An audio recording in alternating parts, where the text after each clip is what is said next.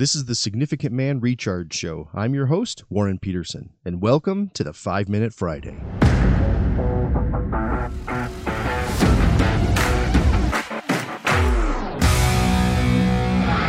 Too often, I find myself distracted from things, not fully paying attention. It's so easy to have a second screen open, to glance down at another device, to be half listening to someone who is talking. Even when I'm in church and taking notes during the sermon, too often I have to keep refocusing my attention on the pastor. I get distracted easily, and it's one reason I'm so serious about going offline every weekend part of what leads me to distraction is thinking about what I have to get done next or what project is currently not finished or what I've not even started yet. And when those thoughts start to add up, I move from just being distracted to starting to feel anxious. Anxious about the bank account, anxious about not doing my job, anxious about leading this ministry and the future of where we're headed, anxious about all the things I have to do. And maybe you feel this as well when we're in that feeling of being anxious, it's nearly the opposite of the feeling we experience when we are content, when we're at peace, and when we're filled with gratitude. During his teaching on the Sermon on the Mount, Jesus tells us repeatedly not to worry. In Matthew 6, 25 through 34, he tells us six times in just those nine verses that we should not be anxious. He tells us not to be anxious about our daily needs, our food, our clothing, or what we'll have to drink. He teaches us to look at the birds to notice they're fed and that God loves us more than the birds. He tells us to consider the lilies and reminds us that, as beautiful as those flowers are, God loves us more and will provide more for our needs. In Matthew 6, 32 through 33, he says, These things dominate the thoughts of unbelievers, but your heavenly Father already knows all of your needs. Seek the kingdom of God above all else, and live righteously and He'll give you everything you need. This is not just Jesus throwing out a don't worry, be happy kind of line. His point is much deeper. He's telling you to change your focus from worrying to God. God will take care of you. God will provide. Don't worry about those basic needs of life and instead shift your time and your energy towards the kingdom of God. The reality is that most of the time, the things that we're pursuing are not the things we need, rather, they're just the things that we want. Jesus says we're to restructure our lives so that we put our first things first.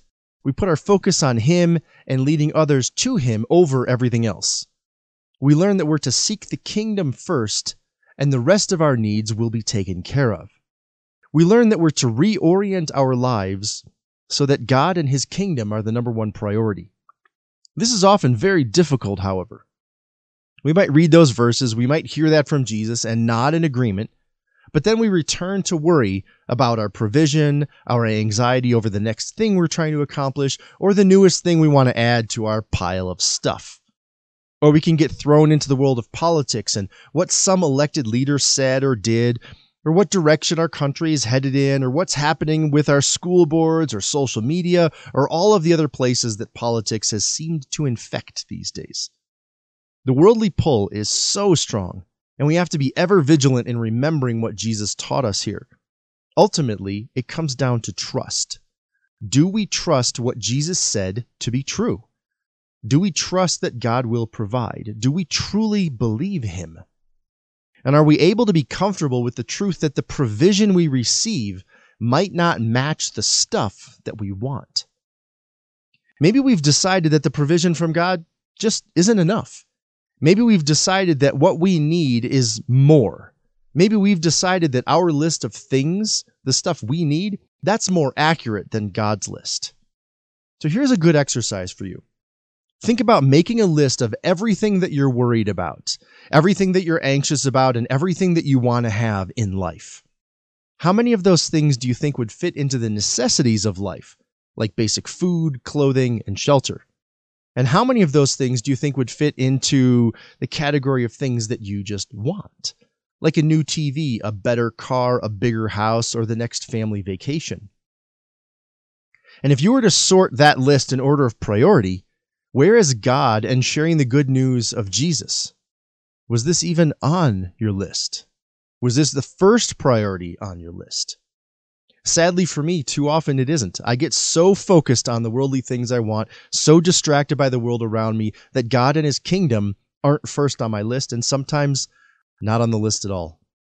The ultimate source of contentment is and always will be Jesus.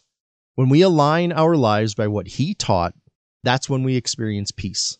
When we're filled with gratitude for the indescribable gift that He gave us, that's when we experience a contentment like no other. While the world around us is consumed by the temporary things they pursue, let's commit to pursuing God, to studying what Jesus taught, and to living with his ultimate contentment. Now, starting on the podcast next week, for the following few weeks, I'm going to have a series leading up to Christmas. So I hope you enjoy that as we go through that for the following few weeks. And head over to significantman.com and sign up for Intel. It's a free email series, something I write every week, usually comes out on Monday, sometimes Tuesday, but something for you to think about, something to inspire you, a bit of devotion, just something that you can carry with you throughout the week. It's free, it's fast, so go to significantman.com and sign up for Intel today. All right, enjoy the next show.